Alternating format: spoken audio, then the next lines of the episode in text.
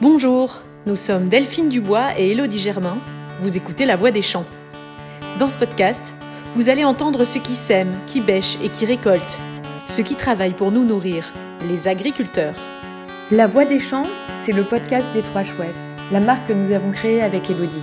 Notre mission est de proposer une alternative durable aux condiments mondialisés, comme les cornichons par exemple, qui viennent à 85% d'Inde. Comment Avec des pickles, des mezzés, des ketchup, de légumes bio et locaux qui transforment chaque assiette en petites bombes gustatives.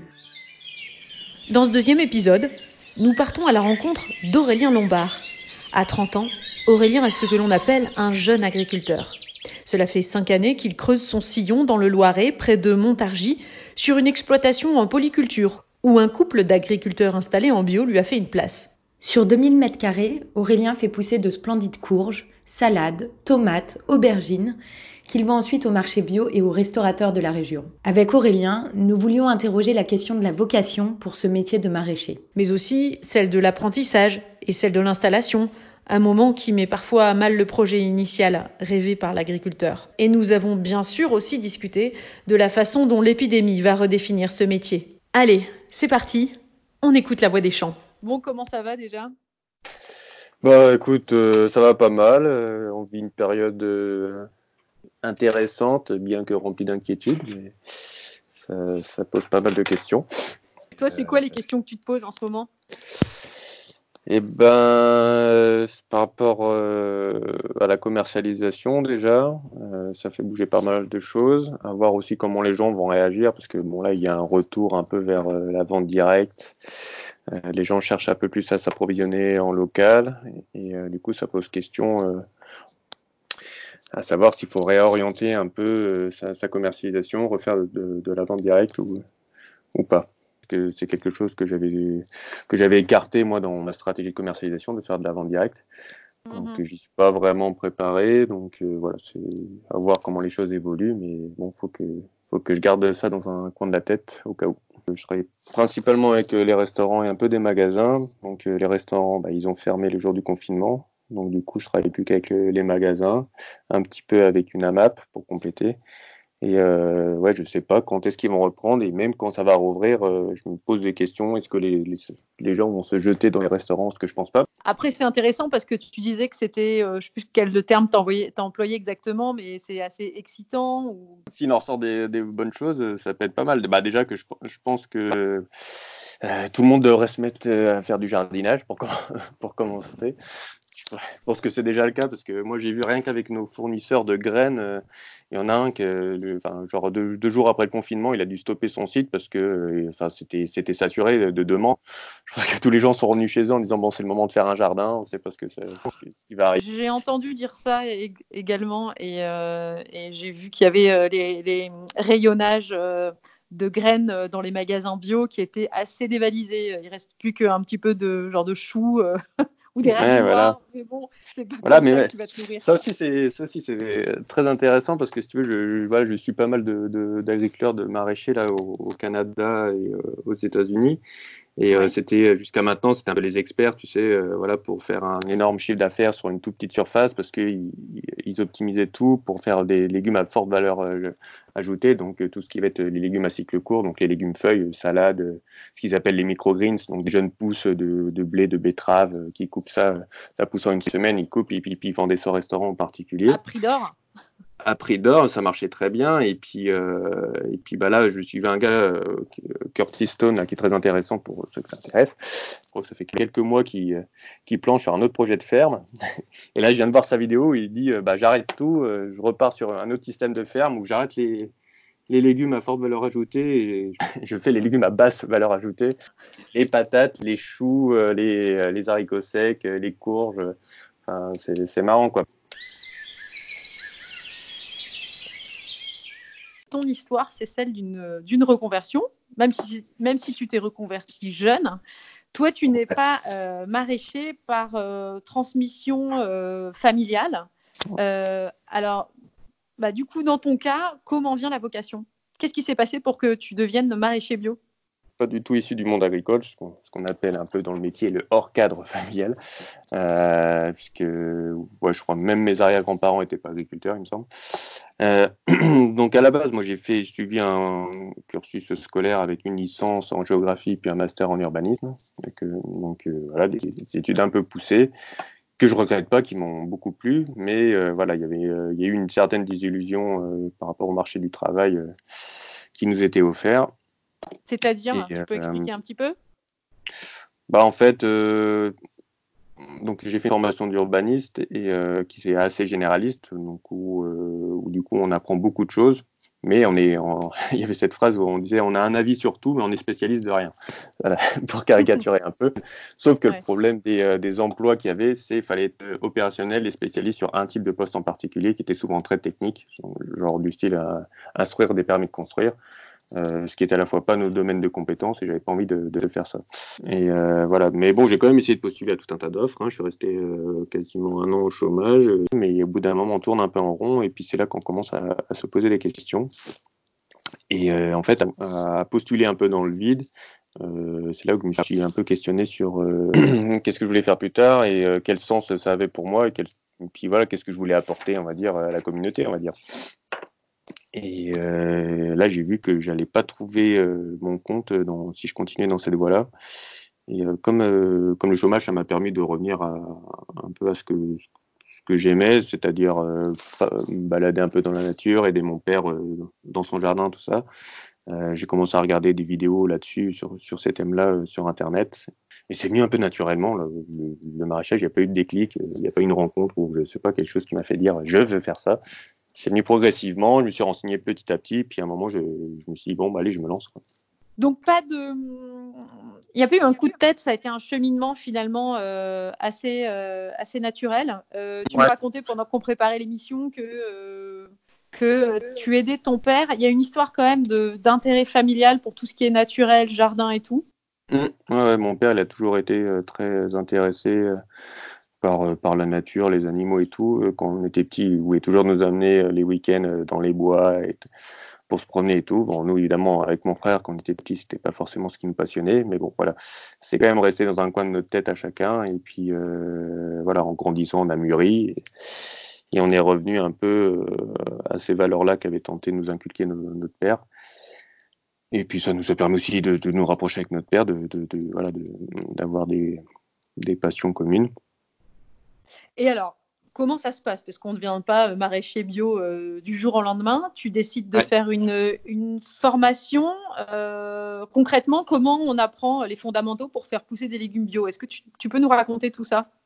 Bah déjà, si on, enfin, si on cherche quand même un déclic, euh, j'ai acheté un livre qui était bah, que certains doivent connaître, donc qui est un livre de Jean-Martin Fortier, qui a été un des premiers maraîchers à avoir développé le, un système euh, voilà, d'installation sur un hectare, donc sur petite surface en maraîchage. Euh, oui, c'est la star de la permaculture voilà, au Canada, c'est ça? Ou la rockstar. Et voilà, donc un modèle économique qui fonctionne sur un hectare avec euh, très peu de motorisation. Euh, voilà, donc il a, il a écrit un bouquin là-dessus qui est très, voilà, très technique, très poussé. Et voilà, c'est là où j'ai eu le déclic en me disant bon bah peut-être que je peux en faire mon métier puisque ça a l'air de marcher. Et euh, voilà, une fois ça acté, euh, je suis allé chercher une formation. Donc j'ai fait dans mon département Orléans qui s'appelle un brevet professionnel, donc euh, de responsable d'exploitation agricole, spécialité maraîchage biologique. Ça dure combien de temps et 10 mois quasiment.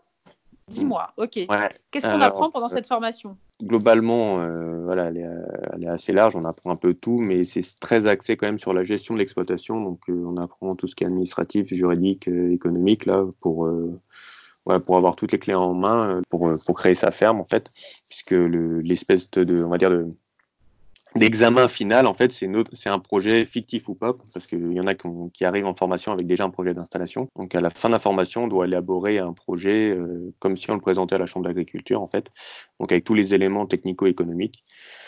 Donc euh, voilà, là, euh, là, du coup, on est paré pour ça, mais après, au niveau purement technique, culture, euh, voilà, on en apprend un peu, mais bon, ça reste approximatif, et il n'y a que les stages qui nous permettent d'avoir une immersion et d'apprendre un peu sur le tas. Et les stages, il n'y en a pas tant que ça, parce que sur 10 mois de formation, on avait eu 6 semaines, si je me souviens bien.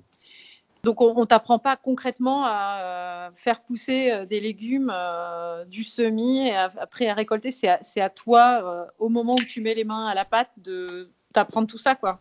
Bon, voilà, on apprend des choses basiques que sont de quoi a besoin une plante pour se développer, comment entretenir la, fertilité de son sol, enfin des choses comme ça, assez basiques. et encore là, il y, a, il y a aussi plusieurs, plusieurs visions sur ces choses-là. Mais on, apprend quand même des choses sur euh, l'agriculture biologique parce que des, justement, ça demande pas mal de techniques, peut-être de ne pas recourir à la chimie. Oui, Est-ce qu'il y a des choses qu'on apprend là-dessus?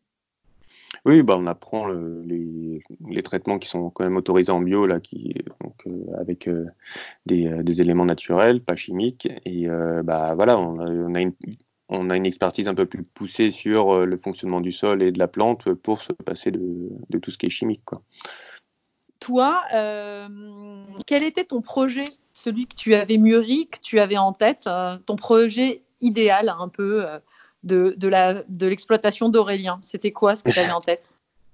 Eh ben, ben, moi, ça a été, enfin, comme je pense, ça a été beaucoup le cas de, jeunes ou moins jeunes qui sont reconvertis. Ben, j'ai baigné un peu déjà dans la permaculture. Hein quand j'ai commencé à m'intéresser au maraîchage. Et mon, et mon projet au début, c'était de m'installer euh, perdu dans la montagne, euh, puisque le Loiret, c'est tout plat, donc c'était un peu monotone et ennuyant. Donc, je voulais retourner euh, dans, dans, la montagne, avoir ma ferme là-bas, fonctionner en AMAP et utiliser la traction animale. Donc, quelque chose d'assez... La traction animale, c'est-à-dire Et eh ben, utiliser la force de l'animal, donc du cheval en l'occurrence, pour, pour entretenir les cultures, retourner les champs et tout. Voilà, donc passer un peu du carbone. Euh, voilà. Ça, c'était mon projet. Quel intérêt ça a au-delà de. Parce que c'est intéressant, c'est des choses, c'est vrai qu'on ne voit plus trop, l'attraction animale. Ça, reste assez. Euh, non, anecdotique, j'imagine. Euh. Bah oui, non, pas, dans le domaine de l'agriculture, enfin, on va dire maraîchage et, céréales, oui, c'est assez anecdotique, mais par contre, ça revient quand même beaucoup dans, dans, la viticulture, c'est très utilisé notamment dans les domaines en bio ou biodynamie. Et euh, parce que l'effet premier, c'est euh, le non-tassement du sol, parce que ça, voilà, les, sabots de, du cheval tassent beaucoup moins le sol que, que, que, ne ferait, que ferait un tracteur. Donc ça, c'est euh, un élément non négligeable et qui, euh, en vigne, pour le coup, se, se vérifie très rapidement. L'année suivante, l'utilisation de la traction animale, on voit déjà un effet sur les sols. Donc ça, c'est Pourquoi c'est important pour le sol de, de ne pas être tassé? Bah, un sol compacté, c'est un sol euh, qui, qui, ne vit plus. Enfin, les, voilà, l'échange euh, des minéraux ne se fait plus. Euh, la plante ne peut plus assimiler les minéraux par le sol puisque c'est assez, c'est compacté. le développement racinaire ne se fait, ne se fait plus. Donc le cheval évite, évite cela. Et tu parlais d'un deuxième intérêt. Oui, j'ai envoyé un autre entre temps, c'est aussi le rapport au temps. Quoi. Voilà, on est, avec le cheval, on est, on est obligé de prendre son dent, parce que ça va pas forcément, ça peut aller aussi vite qu'un tracteur parfois, mais bon, pas forcément. Et euh, donc, on a une autre vision du métier du fait de travailler avec un cheval. On a plus le temps de regarder la plante et de s'y, de s'y intéresser. Et puis, euh, bah, pour se passer du carbone, le pétrole, euh, on sait que c'est une ressource limitée ou qui va coûter très cher. Donc, on essaye de s'en passer. Donc, ça, c'était le projet initial. Au-delà du fait que, évidemment, j'adore les animaux, donc ça ne me gênait pas de travailler avec un cheval. Ça, c'est ton projet initial. Et puis, tu vas faire des stages. c'est ça. Et là, qu'est-ce que, comment ça se passe, stages Comme c'était mon projet, j'ai fait mes recherches de stage dans ce sens-là. Donc, euh, du coup, je suis, comme j'avais fait mes études d'urbanisme euh, en Rhône-Alpes à Grenoble, euh, voilà, j'avais adoré cette région-là, donc je cherchais à faire mes stages dans cette région. Et du coup, je suis allé dans la Drôme chez des maraîchers qui fonctionnaient en permaculture et en traction animale. Et bien que ça soit très intéressant, d'un autre côté, ça m'a aussi me fait réfléchir parce que j'ai vu des maraîchers qui étaient complètement dépassés euh, par, le, par le temps, par le rythme qu'imposait le travail et euh, qui, qui, enfin, qui avaient l'air de pas sortir, euh, de pas pouvoir sortir la tête de l'eau. C'était, ils, ils, se laissaient complètement envahir par le travail et ça, ça m'a, ça m'a marqué. Et, et, quelle a été ta réflexion à ce moment-là? Bah, en fait, je me dis voilà, comme euh, pas mal de gens qui, cherchent à faire un retour à la terre, un retour euh, euh, à la campagne et tout. c'est pour fuir, on va dire, un peu la vie trépidante de, la ville. Et du coup, là, j'arrive chez un maraîcher qui, court partout et qui, a, le temps pour rien. Donc, je me suis dit, ça sert à rien de revenir à la campagne pour retrouver le même stress qu'on pouvait avoir dans la ville. Donc il y avait quelque chose qui n'allait pas pour moi et voilà, ça m'a marqué et je pense que ça a été un peu décisif après dans, dans ma prise de décision et dans mes choix personnels et, professionnels après. C'est-à-dire? C'est-à-dire que, en fait, bah, du coup, je me suis pas installé en montagne, je me suis installé dans le Loiret parce que j'ai une opportunité à ce moment-là, euh, avec euh, pas mal d'avantages et d'atouts qui correspondaient pas forcément à mon projet de base, mais euh, les, les, atouts étaient tellement importants que voilà, ça, m'a permis de reconsidérer mon, mon projet pour aller au plus simple en fait. voilà, si je voulais faire du maraîchage euh, et pouvoir vite me mettre dans le bain, euh, fallait y aller, fallait donc fallait prendre les opportunités qu'il y avait et puis pas chercher à forcément à, m'enfermer dans un système qui demandait plus de travail, plus de recherche, enfin plus de complications tout simplement. Qu'est-ce qu'il y avait comme, euh, comme atout dans, dans cet endroit, dans ce projet-là? Bah déjà, c'était euh, un territoire que je connaissais, puisque c'est là où je suis né, où j'ai fait une partie de ma scolarité étant enfant. Euh, donc j'avais déjà un petit réseau qui était là. C'est aussi le département où j'ai fait ma formation de maraîchage. Donc du coup, c'est là où un des ce que j'ai pas dit tout à l'heure, mais euh, un des avantages de cette formation, c'est que ça nous permet d'avoir un réseau, puisque du coup, on, voilà, on fait des visites. On fait des visites d'exploitation, on rencontre les principaux acteurs de, de l'agriculture, donc on a un réseau qui se crée. Donc euh, du coup, bah voilà, rester dans, le Loiret, ça me permettait de, de garder ce réseau-là. Euh, J'avais euh, donc un terrain de disposition qui était équipé parce que voilà, il y avait l'irrigation qui était en place. Il y avait une reprise de commercialisation avec les restaurants qui était possible. voilà, il y avait le soutien familial qui était là puisque mes parents habitaient à côté. Voilà, c'était un ensemble de raisons qui m'ont fait prendre cette décision-là de, de me tester en fait sur cet endroit. Ce qui est intéressant, c'est qu'on voit, et, on, en avait parlé, mais euh, il y a finalement toujours un décalage entre euh, le projet qui euh, est nourri par bah, nos utopies qui sont personnelles et en fait la réalité dans laquelle va s'ancrer le projet professionnel. Est-ce que le fort décalage comme ça, c'est ouais, fréquent, c'est monnaie courante, il faut pouvoir s'adapter? Bah oui, bah c'est comme je disais, c'est un peu le problème de tous euh, ces euh, néo ruraux, néo paysans, avec tous les tous les mots qu'on leur accorde. Euh, c'est vrai que quand on commence à s'intéresser au monde qui est l'agriculture, qui est assez vaste, maintenant il commence à avoir des cases là aussi dans ce monde-là avec la permaculture, le maraîchage sur sol vivant.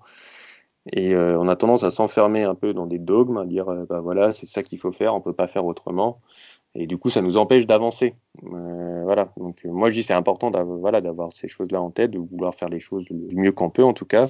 Mais il faut pas s'empêcher euh, d'avancer. Moi ce qui me semble important c'est pouvoir produire rapidement et pouvoir commencer à nourrir en bio des personnes. Puisqu'à l'époque sur le secteur de Montargis où j'étais il y avait peu d'offres en bio. Donc voilà, qu'est-ce qui est le plus important Je rejoins le côté individualiste tout à l'heure, c'est voilà, développer un système qui correspond tout à fait à son image, à ses valeurs et tout, mais euh, faire reculer la production et pas permettre euh, aux gens autour de soi de se nourrir en bio, ou alors euh, voilà de trouver un compromis pour quand même commencer à produire, et, même si ça c'est pas forcément comme on l'avait pensé au début. Et puis prendre du temps et mettre les choses en place petit à petit pour intégrer voilà le système qu'on veut par rapport à, à sa vision et à ses valeurs. Mais c'est aussi finalement un rapport au temps, quoi. C'est-à-dire ne pas vouloir tout tout de suite, mais poser euh, les jalons peu à peu et euh, pour arriver à, à bah, surtout que ça permet, euh, enfin ceux qui s'installent, euh, l'installation agricole peut être assez traumatisante des fois, hein, parce que ça, pour certains, ça représente quand même des investissements qui peuvent être conséquents. Donc, euh, si en plus on se rajoute un poids en disant on veut faire ça de telle façon et pas autrement, ben, on peut vite perdre pied. Donc, c'est pour ça que c'est très, très important de pouvoir vite se rassurer à, à commencer à produire en fait. Donc, euh, hmm. on peut sortir ses premiers légumes euh, et, les vendre. Voilà, c'est très gratifiant et ça, ça permet de se rassurer un peu. Et alors ça, justement, euh, moi je me demandais, euh, quand on arrive la première fois sur ces terres à soi, euh, mm. comment, euh, comment on s'installe la première fois, enfin par quoi on commence concrètement? Quand on met voilà, les pieds sur la terre qu'on vient de, de reprendre y a des acteurs de la bio, dont des techniciens et des, des groupements d'agriculteurs qui sont là pour nous accompagner et, nous conseiller techniquement sur voilà sur ce qui marche en fait, parce que derrière ils ont voilà ils suivent beaucoup d'autres maraîchers. moi je me suis appuyé sur ces réseaux-là, c'est-à-dire Biocentre, à l'échelle de la région Centre, qui regroupe tous les acteurs de la bio et qui propose un accompagnement technique pour les pour les agriculteurs j'ai un technicien qui m'a aidé euh, dans voilà je lui dit ce que j'avais moi ce qui était mon contexte ce que je voulais quand même et lui m'a aidé dans ce sens-là voilà à, à faire une planification euh, à choisir à choisir les rotations à choisir le type de, de, de, matériel que voilà dans lequel investir pour pour bien débuter en fait. Et puis je regrette pas du tout euh, d'être parti comme ça d'avoir un peu en quelque sorte de m'être remis à quelqu'un à la confiance de quelqu'un pour démarrer. Je, je suis pas parti tout seul je me suis fait accompagner. Et ça c'est très important de se faire accompagner, de ne pas partir tout seul dans son coin parce que quand ça marche pas, voilà. Ouais. Euh, sinon, euh, tu nous parlais des deux personnes qui étaient avec toi. Euh, Laurence et Olivier. Laurence et Olivier. mais sinon, quand on s'installe, on est, on est seul. Là, sur place, tu n'étais pas en manque de lien social ou au contraire, tu étais entouré de, bah, je sais pas, des gens du village. Euh, comment ça se passe quand on s'installe Ouais, bah, donc moi c'était sur un, petit, un petit hameau, donc euh, la ferme fait partie du hameau, donc euh, il y a peu de gens, mais il y avait quand même pas mal de gens qui gravitaient autour de cette ferme, puisque voilà, il y a le couple d'agriculteurs, leur fils, il y a d'autres gens qui vivent sur le hameau. Tous les vendredis soirs, il y a une AMAP avec voilà d'autres producteurs qui viennent, donc il y a quand même des gens qui gravitent autour de cette ferme. Euh, donc il y a du passage, il y a du monde. Et, euh, mais moi j'avais la chance d'avoir euh, mon, mon, îlot de maraîchage qui était un peu légèrement excentré de la ferme, au plein milieu d'un bois, donc ce qui me permettait d'être tout seul, tranquille, pendant que je cultivais mes légumes. Et dès que, hop, dès que je sortais, voilà, je croisais souvent quelqu'un, donc qui permettait de garder un lien social. Enfin, voilà, il se passait pas une journée sans que je croise et que je puisse discuter avec quelqu'un. Donc ça, c'est plutôt agréable. J'avais les deux, à la fois ma tranquillité, mais à la fois aussi la possibilité d'interagir avec des gens. Donc c'est plutôt cool. Parce qu'il y en a qui font, voilà, dans, euh, dans ceux qui s'installent, il y en a qui font vraiment le choix de vouloir s'installer tranquille euh, à la ferme et euh, un peu perdu. Donc bon, ça, peut être bien, mais ça a aussi le, désavantage de, quand ça va mal, ben voilà, on est un peu isolé et tout seul. On peut pas trop avoir le support moral de quelqu'un qui est à proximité. Toi, ça t'est jamais arrivé? Tu as toujours trouvé quelqu'un à qui parler quand euh, tu avais des, des difficultés, justement? Oui, oui, bah justement, Laurence et Olivier, euh, comme j'étais régulièrement là, dès que j'avais des questionnements ou des, des coups de mou, euh, je pouvais leur, leur, en, leur, en faire part. Donc, c'était plutôt, plutôt bien pour ça. Ouais. Ce qui est intéressant dans, dans le parcours, je n'ai pas mentionné, c'est que les trois premières années d'installation, je les ai fait en ce qu'on appelle en espace test agricole. Qu'est-ce qu'un espace test agricole? Alors, ça, re, ça reprend le, système des pépinières d'entreprise. Donc, c'est pour toute personne qui, euh, est porteuse d'un projet de, création d'entreprise. En fait, il y a des structures qui sont dédiées pour ça, pour accompagner ces, personnes-là dans leur, projet. Et, du coup, il leur, leur propose un, statut, un contrat, euh, voilà, où ça leur permet d'être encadrés administrativement, juridiquement, économiquement pour pouvoir tester leur, projet. Donc, en général, euh, on leur met à disposition euh, leur outil de production ça leur évite d'investir. Et donc ils, hmm. testent leur, ils testent leur projet et puis euh, au bout de trois ans, on voit si, si, ce projet est viable ou pas et ça permet ensuite de, de s'installer ou non. Donc moi j'ai fait ça. Euh, donc toi ça t'a vachement aidé à, à, installer ton projet? Ça m'a permis de prendre mon temps voilà, sans me mettre de pression, euh, surtout au niveau économique. Et puis euh, voilà.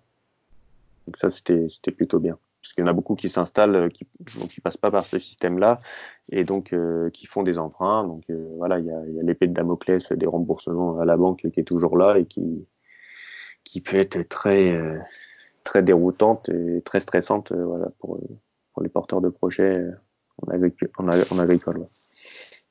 Et, toi, justement, tu disais que donc tu as été fort de cet accompagnement, tu as réussi à dégager un modèle économique, tu me disais, qui était assez intéressant. Et euh, tu me disais que ton prof te montrait même en exemple aux autres promos. Tu peux m'expliquer un peu, raconter? Bah, alors en fait, ouais, comme j'avais euh, décidé de ne pas faire de vente directe, je me suis rendu compte à ce moment-là qu'en fait la, la, vente directe c'était très chronophage. Et euh, c'est ce qui en général, euh, enfin parce que quand on allait faire des visites, euh, quand j'étais en formation et qu'on allait voir d'autres maraîchers, j'avais été aussi marqué par ça, c'est que la plupart tiraient la gueule. Et ils nous alertaient bien sur le fait que travailler en maraîchage fallait, fallait se préparer à travailler 60 à 70 heures euh, par semaine. Donc ça, ça m'avait marqué.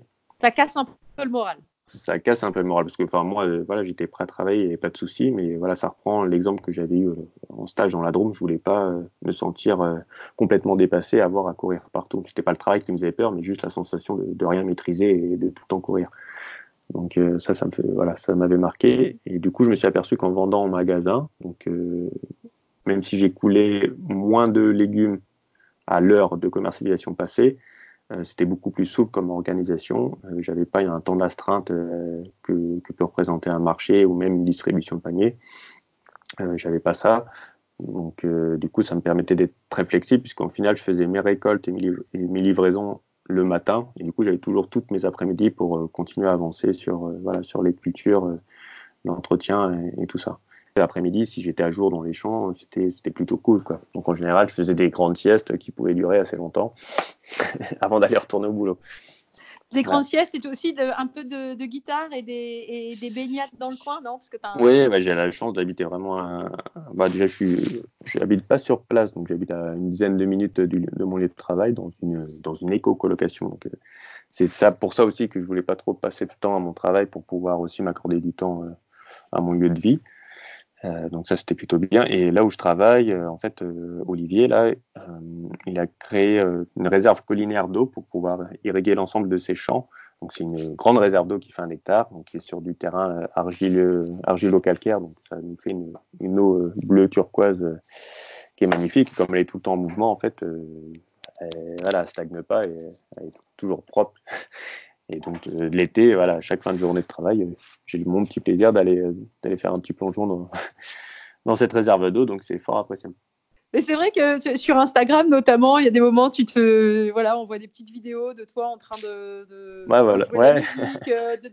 Non, mais ça donne, enfin, c'est vrai que ça donne envie. C'est pas forcément la, la vie qu'on imagine mm. pour un, maraîcher bio, mais parce que sinon, autour de toi, enfin les porteurs de projets, euh, tu, me, tu, me, disais, il y en a beaucoup qui, euh, qui arrivent avec des projets un petit peu compliqués et qui finalement, enfin peut-être que des gens avec qui tu avais fait la formation finissent par euh, jeter l'éponge parce que trop complexe, parce que trop d'investissement.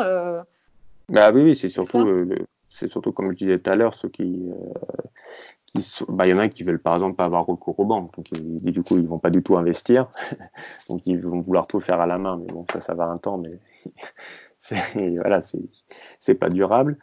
Après oui voilà ceux qui, qui, veulent faire de la permaculture, euh, s'ils veulent faire des, des buts de culture, pas utiliser de bâches plastiques, pas avoir de serre, parce que les serres euh, c'est du plastique. Donc ils vont se refuser tous ces agréments-là et ces technologies-là, alors que c'est ce qui nous permet de, de produire euh, euh, plus et euh, sur, une plus large, sur un plus large créneau de production. Parce que, par exemple, l'investissement d'une serre, c'est normalement, si ça fonctionne, c'est rentabilisé en une année. Donc euh, voilà, il y, a des investissements qui sont un peu, enfin qu'on est presque obligé de faire parce que c'est important et c'est incontournable dans, dans, nos systèmes. Et surtout, enfin moi j'insiste surtout là-dessus, c'est l'accompagnement. Quoi, faut, faut pas y aller tout seul dans son coin. Euh, parce que pareil, on a, on a notre lot d'extrémistes dans ceux qui s'intéressent à la permaculture, qui refusent les aides de nos techniciens parce que voilà, c'est pour eux c'est c'est le maraîchage bio classique qui correspond pas à leurs valeurs, donc ils veulent pas se faire aider d'un technicien qui promeut ce type d'agriculture. Donc voilà, ils s'enferment dans des systèmes qui, voilà, certains du coup, ils, ratent un peu leur installation à cause de ça. Donc, moi, je trouve ça très important. Trop de, radicalité euh, tue, euh, tue la, la, radicalité, quoi. C'est ça. Surtout, ce qui est hmm. souvent drôle, c'est des personnes qui, euh, peut-être un an avant, n'avaient pas du tout ces valeurs-là. en un an, ils ont, ils, ils sont créés des valeurs et puis du coup, euh, ils imposent leur, ces valeurs-là à, d'autres, ce qui n'est pas forcément euh, intelligent ni coopératif. Quand même. Surtout dans, hmm. voilà, avec les moments qu'on vit, je pense que la coopération, elle est, elle est plus qu'importante. Ouais. Justement, comment tu penses qu'on pourrait renforcer cette coopération? Bah, je pense qu'il faut revenir, euh, faut, faut, revenir à du lien social, enfin, à, à, des, je pense qu'il ouais, faut revenir à du local tout simplement, s'intéresser à ce qui, ce qui se fait autour de, de chez nous.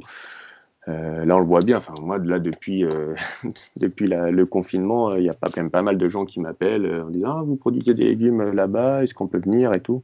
Alors, je leur explique que non, je fais pas de vente directe, à part le vendredi soir, un petit peu lors de, lors de, du marché de la MAP. mais qui peuvent, peuvent trouver mes produits dans les magasins. Mais voilà, il y a plus de, du coup, il y a de plus en plus de gens qui s'intéressent à, ce qu'il y a autour d'eux. Et ça, il que ça continue. Et, euh, et il faut relocaliser aussi notre alimentation, puisqu'on voit bien que, que dépendre des autres pays, euh, c'est pas viable. Et puis euh, que dans des crises comme ça, ça devient vite problématique. Donc euh, voilà, puis il faut que les gens aussi se remettent à avoir des jardins, essayer de produire un petit peu leur nourriture. Je pense que ça ferait pas de mal. Qu'ils se rendent compte aussi, qu'ils se rendent compte de ce que c'est l'agriculture, de ce que c'est de produire, produire de la nourriture. Et, euh, et, en faire profiter les autres aussi, hein, parce que c'est pas la peine non plus d'être un peu survivaliste, euh, d'avoir toutes les bonnes techniques du monde, mais si c'est pour en faire profiter personne, c'est pas d'intérêt non plus. Ouais, finalement, ça a l'intérêt de nous reconnecter un petit peu avec ce qu'on avait, euh, bah, ce qu'on a dans ouais, l'assiette. Faut, faut, faut, espérer que ça fasse quand même, euh, même s'il y a une mm. distanciation sociale, qu'il y a quand même un rapprochement local, voilà, avec euh, avec les gens, euh, avec les, les, ouais, les gens du coin.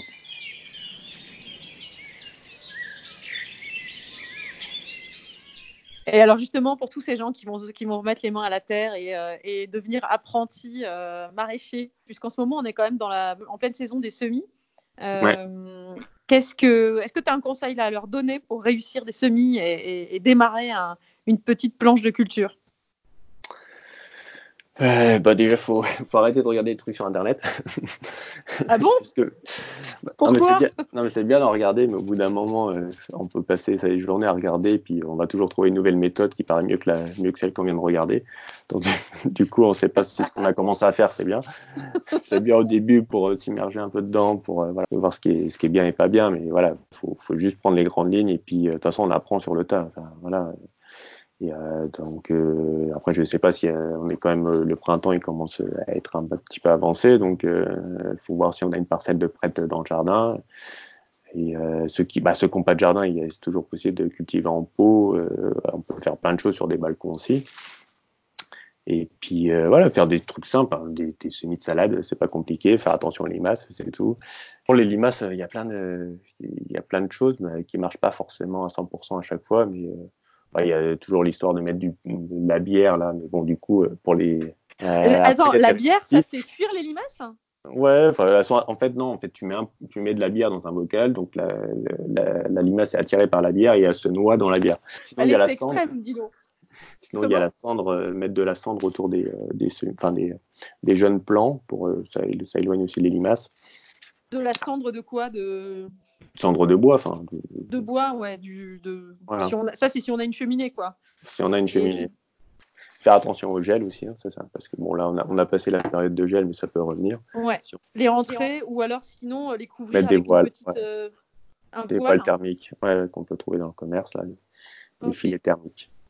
On va, on va tester cette ces petites euh, méthodes. Et puis c'est vrai que c'est bien si euh, bah, même nos auditeurs ont envie de, de tester un petit peu leur, leur main verte, euh, qu'ils mm. n'hésitent pas à nous, à nous montrer sur les réseaux, sur Instagram aussi, toutes leurs expériences. Et, et voilà, c'est toujours chouette de partager tout ça. très bien, petite question. La première chose que tu feras post-confinement? C'est une bonne question. Que tu ne peux pas faire aujourd'hui? Parce que ce qui, est, ce drôle en fait pour nous, nous les agriculteurs, en fait, on est, euh, on se sent pas du tout confinés et je pense qu'on aimerait bien être confinés au final, parce qu'on voit tout le monde autour de nous qui est confiné, mais nous on est toujours dans le même rythme, voire euh, il est encore plus intense puisque on est plus sollicité. Euh, et donc on est un peu complètement en décalage avec la société qui est confinée.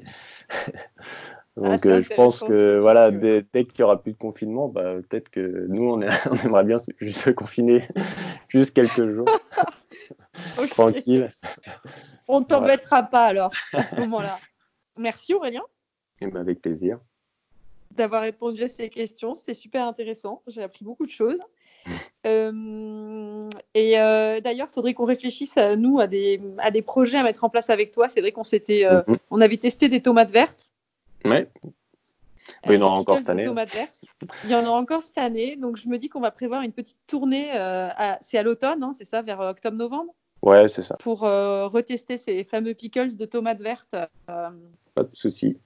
Eh bien, écoute, je te souhaite une bonne fin d'après-midi et un bon week-end. Et à très bientôt, Aurélien. Merci à toi. Merci d'avoir écouté La Voix des Champs. Si vous avez aimé l'épisode, n'hésitez pas à mettre des étoiles sur votre plateforme de podcast préférée. Vous pouvez aussi partager l'émission sur vos réseaux sociaux pour faire entendre la voix des champs.